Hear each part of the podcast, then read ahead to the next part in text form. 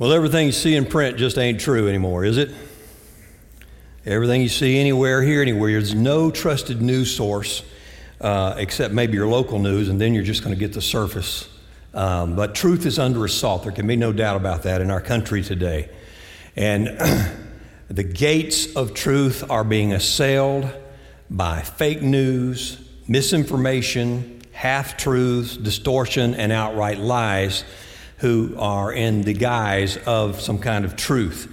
And the problem is, all of these uh, people that want us to listen to their voices telling us their version of the truth today all have some kind of spin to them, some kind of agenda, hidden agenda attached to them. If you want to know the truth about what's going on in Washington, D.C., or in Beijing, or in Moscow, or any centers of power today, you're just out of luck because they're not going to tell you the entire truth. They're going to tell you whatever parts of the truth suits their political agenda, whatever version of the truth serves whatever they're trying to accomplish. That's what's going to be told. And so you and I are living in a day when it's getting harder and harder to determine what the truth is about anything, unless unless it's truth that has no political spin. If you want to know the truth about the Kilauea volcano in Hawaii, you can find that anywhere because it's just facts. There's mountains spewing lava, and there's no political spin attached to it. But if you want to know the truth about anything out of uh, any government, uh, then you have to read everything with a large dose of cynicism. The truth is under attack, it's under assault, and you and I have not only the, uh, the burden of trying to determine what the truth is today so that we can figure out what's going on in the world so that we can navigate our way wisely but more than that, we have the burden of trying to teach our children how to know truth, how to know uh, when to measure truth and what to measure it against. There are many different kinds of truths. And somebody's going to say, no, there's only one kind of truth. Well, uh, what about this? When I came out of the office just a moment ago, I checked the temperature and it was 82 degrees. That was the truth right then. But in just a few minutes, that won't be the truth any longer. That's a transient truth. As the sun moves across the sky, that truth is going to change all day long. It's the truth, it's just not a, a permanent truth or an eternal truth. And there are voices in the culture today that are shouting alleged truths that are uh, actually assaulting our beliefs as Christians, and we don't know what to do about it most of the time. We just tuck our tails and runs or or head to our holy huddles at church or small group or whatever it is and uh, encourage, uh, build our courage up there. We really don't know what to do with it. And it is in that context today that we're going to be looking at this passage from 2 Timothy chapter 4 because it's exactly what Paul was talking about when he was writing to his young preacher boy in the Lord, Timothy. It's exactly that kind of a culture. Back, uh, oh, 25 years ago, remember this movie, A Few Good Men? Remember, Tom Cruise was the prosecuting attorney, and Jack Nicholson was on the stand, and, and he hammered on the, on the dais and he said, I want the truth. And Jack Nicholson said, You can't handle the truth. Remember that?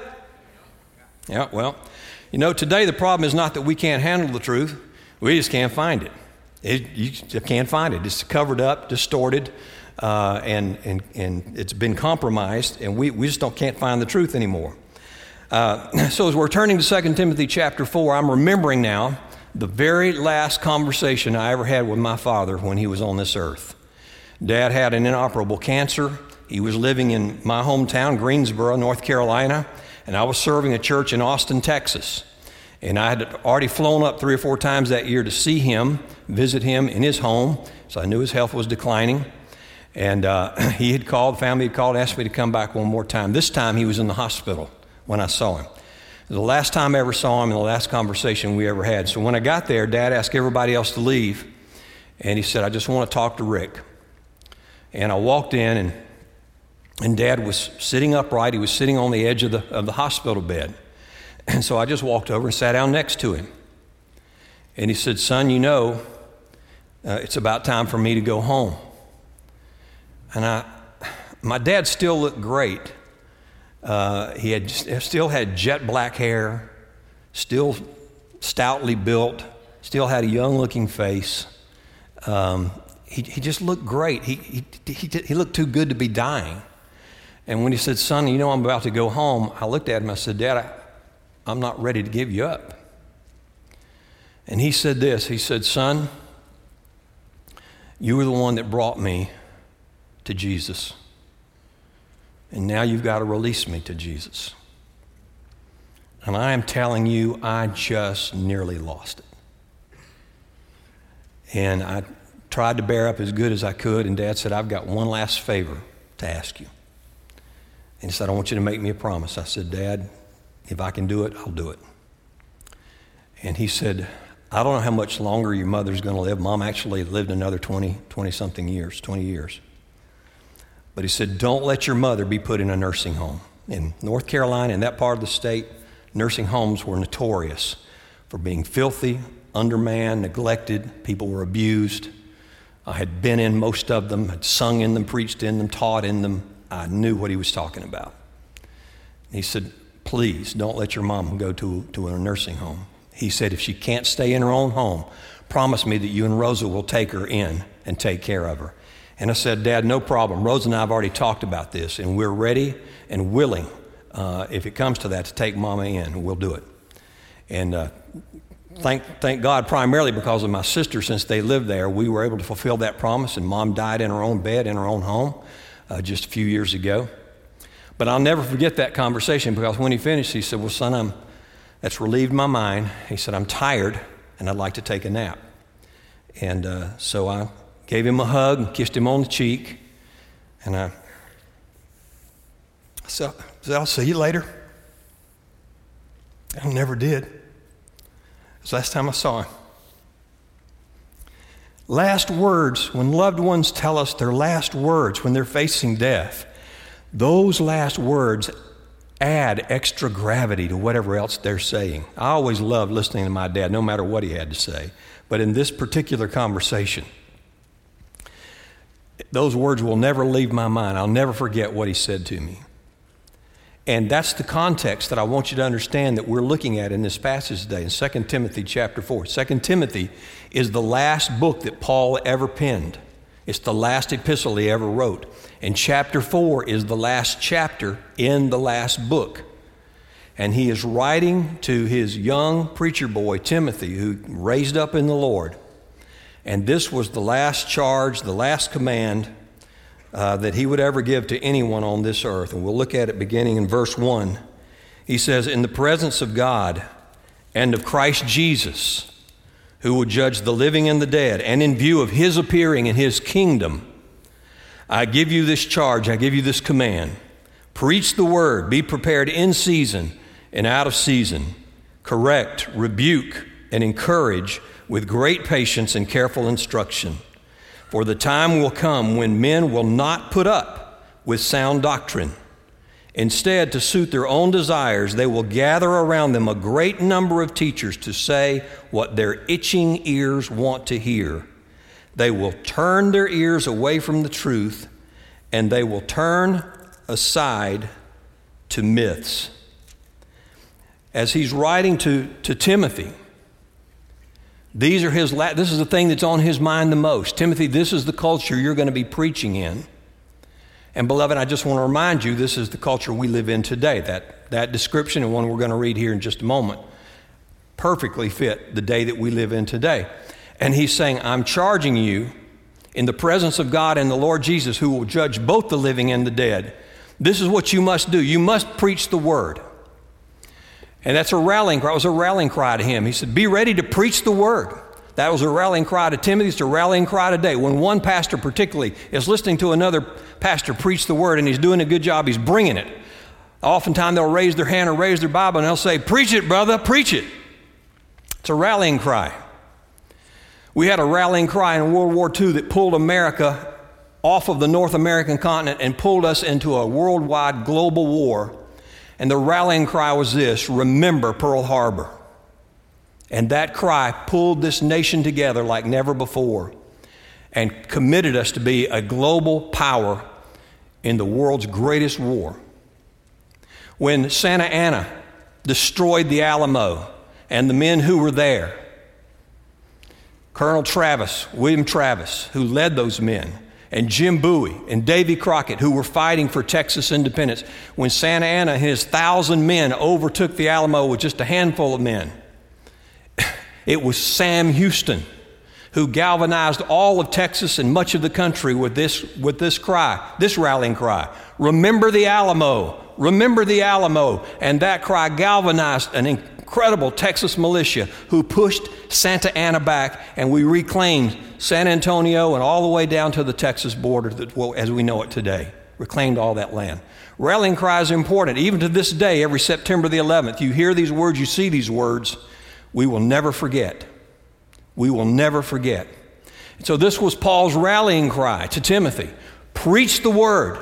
Preach the word in season, preach the word out of season. And listen, he said, because Jesus is, is judging me as I'm writing this to you, Jesus is going to be judging you to see that you do it, that you fulfill it. He's going to be your judge, and in His presence, I'm commanding you because He's giving me this instruction. Therefore, you are under obligation to Him to preach the word in season, out of season, when it's, when it's easy and when it's not.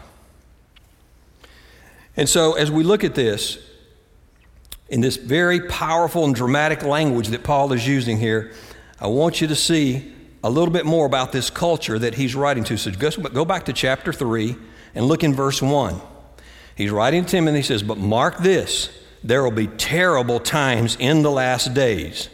People will be lovers of themselves. Just ask yourself as you go through this list does this sound like our society today? People will be lovers of themselves lovers of money, boastful, proud, abusive, disobedient to their parents, ungrateful, unholy, without love, unforgiving, slanderous, without self control, brutal, not lovers of the good, treacherous, rash, conceited lovers of pleasure rather than lovers of God, having a form of godliness, but denying the power thereof. What a list! What an indictment. Exactly where we're living today. And Paul said these people will have a form of godliness, meaning they will they'll say some religious things and they'll verbally tip their hats to God. But if you can peel back the layers and look inside, there's nothing there. It's like eating a sopapilla. If you've never had one, you need to eat one and put it on your bucket list because you'll thank me after you do it. They're really good. It, it's, it's, just, it's, I don't know how they make them, but, but it's just, it's just this, this thin little piece of dough, and it's like somebody blows it up with a balloon, and it's got powdered sugar on it, and, and, and once you bite into it, there's nothing there. It's just air on the inside. So you can eat about 75 or 100 of them and not gain any weight. I mean, that's the way I look at it anyway, because you're mostly eating air.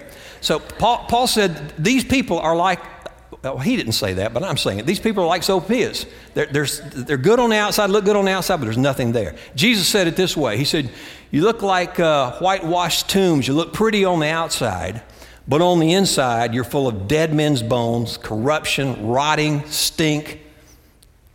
You're, you're trying to fool us. And Paul's, Paul's writing to Timothy, he said, In the last days, these are the kind of people you're going to be preaching to. And beloved, these are the kind of people that you and I are living among today. That's where our culture is, it's where our society has gone. And so, as we look at this, uh, I just want to remind you that as Paul has given a very apt description of this society and this culture today, uh, we ask ourselves this question why is truth such a, a, a firebrand of controversy? Why is it so hard to find the truth? Why is it so difficult to deal with the truth? Uh, truth is something that's not popular today, especially if it's God's truth. There are transient truths, as I mentioned a moment ago, and then there are cultural truths. Cultural truths are built on the shifting sand of whatever the culture is thinking in any given moment.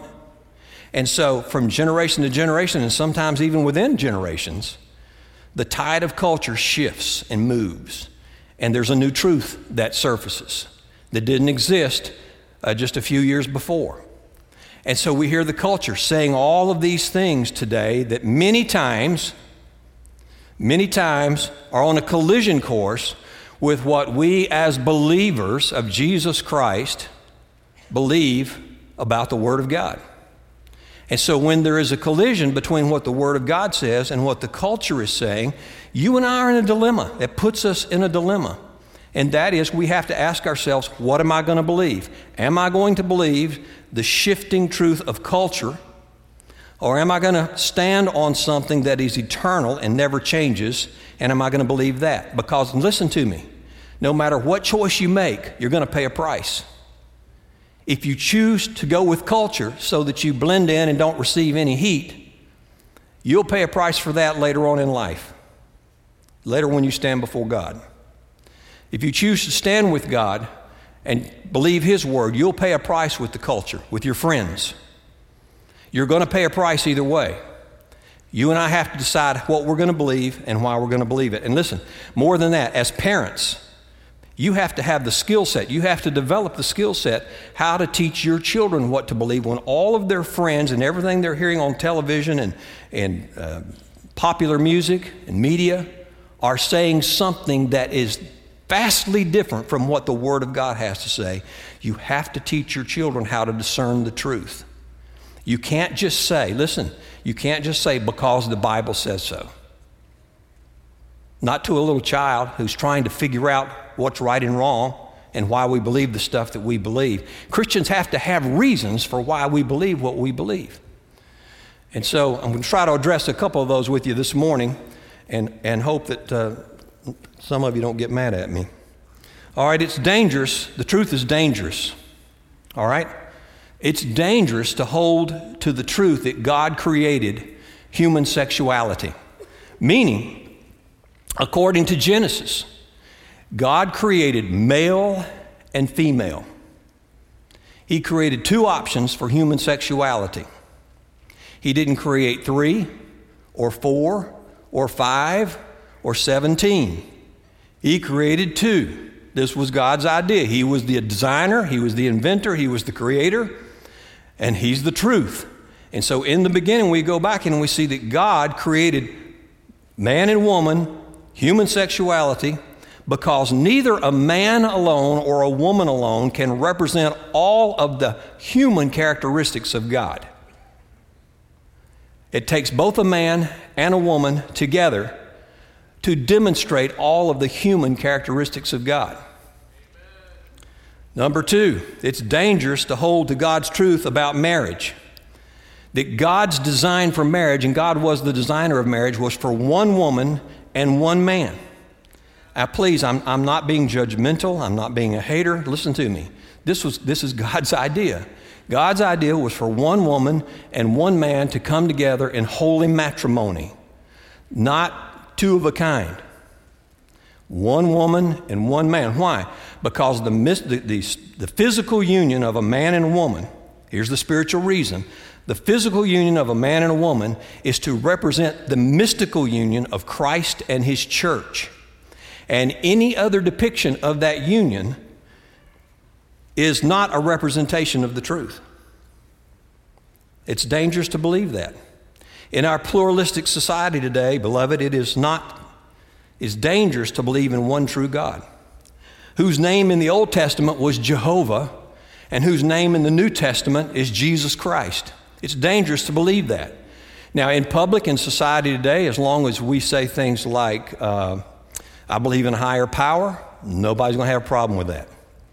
As long as we say things in public forums like, uh, let's uh, worship whatever, whatever God you pray to. Nobody's going to have a problem with that. But as soon as you attach the name Jesus Christ to that higher power, watch the pushback begin. It'll happen. Why? Because it's dangerous to believe in one true God who made heaven and earth. Now, let me just ask you something. His name is Jesus. Let's do a little interaction here. I'll start something and you finish it, okay? All right? What can wash away my sin? Nothing but the blood of Jesus. What can make me whole again? Nothing but the blood of Jesus. There is power in the name of Jesus. There is one God and one mediator between God and man, the man Christ there is no other name under heaven whereby we may be saved than the name of Acts 4:12. Problem is we know the verses, do we believe what they say? Do we really believe it? Do we believe it to the point that we have ordered our lives according to those truths? Are they truths that we just acknowledge that they're there, but we really don't believe them? Or are they truths that we hold our life to and are teaching our children why these truths are important? It's dangerous, beloved, to believe that the Bible is the absolute and infallible Word of God. Who ever heard such a crazy idea? Well, maybe God did. Jesus said, Heaven and earth will pass away. Everything you see in the heavens and everything you see on the earth, every mountain, every ocean, every stream, every tree, it's all going to pass away. But my words will never pass away. The Lord Jesus Christ, who is the Creator, said that. My words will never pass away. 2 Timothy 3:16 says, "All scripture, all scripture, both Old Testament and New Testament, is inspired, divinely inspired by God. That means He's the author of it, and since He is truth, it is truth. All Scripture is given by God, is divinely inspired and authored by Him. It's ridiculous to believe that unless you choose to believe the Word of God. Not only is truth dangerous, truth is inconvenient. It's inconvenient to believe in the truth of heaven and hell. It's just so much easier to believe the myth, to believe the fable that everybody's going to a better place. Everybody's not going to a better place, beloved. I wish they were. I don't like this truth, but it's the truth. This past week, both Kate Spade and Anthony Bourdain took their lives. And I don't know about the spiritual situation of either one of them. I hope they both knew the Lord. I really do. But another celebrity chef wrote about Anthony Bourdain, wrote, I don't know where you are, but I'm sure you're sailing away to an amazing place. That's what we all believe. Now, it's just amazing to me that everybody is convinced that there's this beautiful, amazing place, a better place out there, but nobody knows where, where it is or what it's called or who, who's running it.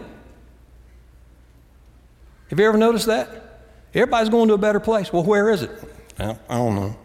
Maybe it's Oz. You know?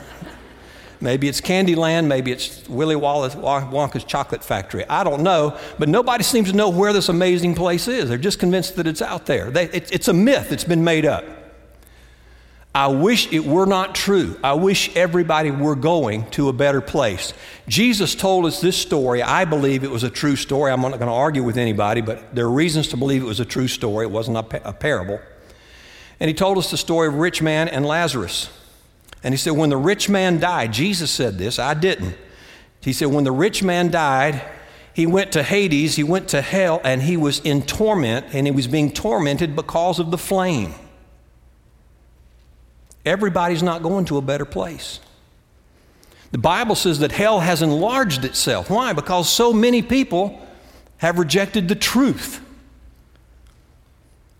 Jesus said, Narrow is the way that leads to life eternal, and broad is the way that leads to destruction, and many there be who find it.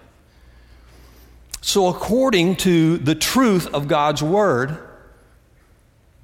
everybody's not going to a better place. I wish that were not, I wish that were true. It's inconvenient to believe that we're all going to be judged by God. That's a very inconvenient truth. According to the scriptures, there's going to be two judgments one for believers and one for unbelievers. Believers, those who have acknowledged Jesus as the true God and have submitted their lives to Him, will stand at something called the Bema, the judgment seat of Christ, and we will not be judged for our sins there. Why? Because as believers, are y'all listening? This is the good part. Because as believers, our sins were already judged at Calvary.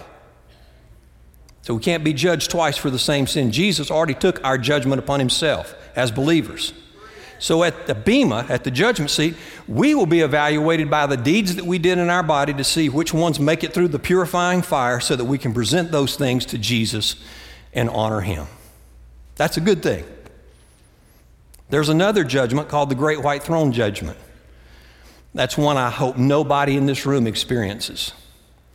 And the only people that'll be there are people who went through this life and said, you know what? I know, I've heard the sermons, I know what the Bible says. I, my grandmother dragged me to church and to Sunday school. I've heard all that stuff. Don't want, not interested in it. I want to live life on my terms. I do not want to live my life by somebody else's terms.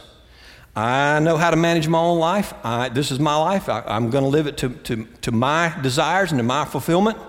And you know what? God respects you enough to give you that privilege to do that. But people who choose to, to live their life that way when they die, they're going to stand at the great white throne judgment and they're going to face the full fury of Almighty God who, who is going to, their, sins are going to be judged. There's going to be no firewall around them. There's not going to be no iron dome, no, no shield in the sky to protect them. There's going to be no mercy, no excuses. They'll be judged fully in all of their sin without respecter of persons. It's going to be a terrible time, and nobody should want to go there and be there. That's an inconvenient truth. I don't like that truth. I wish everybody was going to be at the judgment seat, but it just isn't so. And it's very inconvenient to realize that somebody else besides man will have the final say in all things. Not only is it dangerous and not only is truth inconvenient, but truth is essential if we're going to make wise choices. Now, if I'm in Orlando and I've, I'm trying to find my way to some quirky little town called Oviedo, and I want to go there because I've heard that chickens run the place. There's chickens all over the place. Now, I'm a bird watcher, and I've heard some of these chickens were exotic. I've even heard that if you hit one, you'll go to jail for life.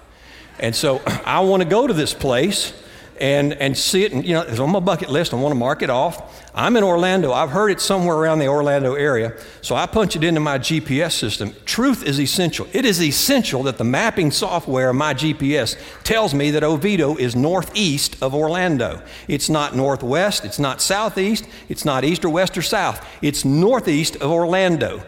It's essential, and that, never, that will never change. Orlando will always be north of Miami and south of Atlanta. That will never change. Truth is essential if I'm going to make wise decisions in this life. I can take 10,000 people and march them off the highest building in downtown Orlando, and 10,000 times when they step off the edge, they'll fall to their death. Because there is an eternal truth of gravity that says if you defy it, you'll pay for it with your life. And so, truth is essential if you and I are going to know how to make the wisest decisions that we can. And there are no more important decisions that we make in this life than the ones that affect what's going to happen on the other side of this life when we go into eternity. And the culture wants to tell us a lot of things that just aren't true. And if you just listen, because there's more of them, there's more of them than there is of us. They're louder than we are. Sometimes they're meaner than we are. That don't mean we can't be mean. I've seen God's people. We can be mean if we want to be. Not, not a pretty thing. They're more aggressive than we are. They're more politically savvy than we are. And so what do we do? We don't know how to stand up against it, so we cave. And we just go along with the tide like a lamb being led to slaughter. We have to know what we believe, we have to know why we believe it, and we have to know how to stand on it. My dad used to tell me, he said, The greatest friend you'll ever have is somebody that's going to tell you the truth. What kind of a friend is Jesus? Jesus said, I am the truth. When Jesus said, I am the truth and I am the way and I am the life, and no man can come to the Father except he comes through me. When he said that, listen to me. Just think about that. Don't let your familiarity rob you of what he said. That is either the most arrogant, egotistical, narcissistic thing any man has ever said, or it's the truth. It's one or the other. No other person has ever laid that kind of claim before. But Jesus did something that nobody else has ever done. After they killed him, he got up. He rose again, never to die again, to lay claims to the fact that he is the truth, he is the way, and he is the life. And if you're going to get to God, you've got to go through Jesus. You understand all of these things that you hear on Sundays, they're not just isolated, they're tied together. And it's important what we believe about truth, especially in a culture that wants to lie to us and tell us that all the things we've believed all of our life, it's old fogies, it's wives. I heard a guy last night talking about the, the myth of the uh, Hebrew slaves in Egypt. It's just all myths, it's all nonsense. He's some scholar in the Middle East somewhere, and he was just he was just throwing off on the scriptures and God's story of what happened there during the wilderness wanderings. And the culture will tell you that over and over and over again. It's a myth. Don't believe it. It's foolishness. If you believe it, you're ignorant, you're narrow minded, you're bigoted, you're a hater. What are you going to do to stand up against that? You better have a plumb line. You better have an anchor to go to that doesn't move, that doesn't change, that doesn't shift in the sand every time the culture changes its mind about something. Jesus said when he prayed for us in uh, John 17, he prayed his high priestly prayer over us, and he said, Father, I pray for them. I pray that you would sanctify them by thy truth. Sanctify means to cleanse, it means to purify. Lord, cleanse them by thy truth. Thy word is truth. How do you know the truth? You study the Word of God, you read the Word of God, you have a daily time in God's Word. This is the only this is the only counter that you have against the daily bombardment from the culture that's lying, that's deceiving. There's somebody behind that. Do you know who it is? Satan. He's the prince of, of this world right now. He's in control. He's the father of all lies. And he is using the culture to confuse believers, to keep them off balance, and to cause some to doubt their faith and some to capitulate to a lie. Don't fall for it. Don't take the bait. Hey, can I tell you this? When you fall to what the culture is saying, that's clickbait. Gotcha. Gotcha. You got to have an anchor. Stay in the Word. Let the Word, Jesus said, Thy word is truth. Let this Word cleanse your mind. Has a cleansing effect on the way you understand things, the way you see things, the way you make judgments about things, and the way you raise your children. And, and prepare them for the world they're going to face. It's going to be a hostile world. Here's the truth from God's Word you and I were born into sin. Psalm 51 5 says, Surely I was sinful at birth, sinful from the time my mother conceived me. When Adam and Eve sinned in the garden, the DNA of their sin was passed on to every person that's ever been born of a man and wife since then. We were all born with the DNA of sin in us. On top of that, not only were we sinful at birth, we choose to sin. Romans 3:23 says that all of us have sinned and come short of God's glory. You know what the word sin means? It means to miss the mark. To miss the mark of God's standard and God's perfection. So let's change, let's take the word sin out of that passage and put the definition of sin in that passage if it helps you a little bit better. Romans 3:23 for all have missed the mark and fall short of the glory of God. That means we're all in the same boat. That means when we talk to other people about the truth, we can't come across as know it alls. We can't come across as self righteous. Why? Because I'm as guilty, I'm as much a sinner as the person I'm talking to. We have to be respectful of people. If, if we want them to respect us, we have to respect what they believe. And only Jesus has the authority to forgive sins. There's no other name under heaven whereby we must be saved. Only Jesus has the authority to forgive sins. How do you know that? Well, one day Jesus was teaching, and, they, and some, some people brought a paralyzed man to him, dropped him right in front of him on a mat. And, and Jesus said something that is, is, is kind of funny, a little bit. It's funny, strange anyway. He looked at this paralyzed man and he said, Son, be encouraged. Your sins are forgiven.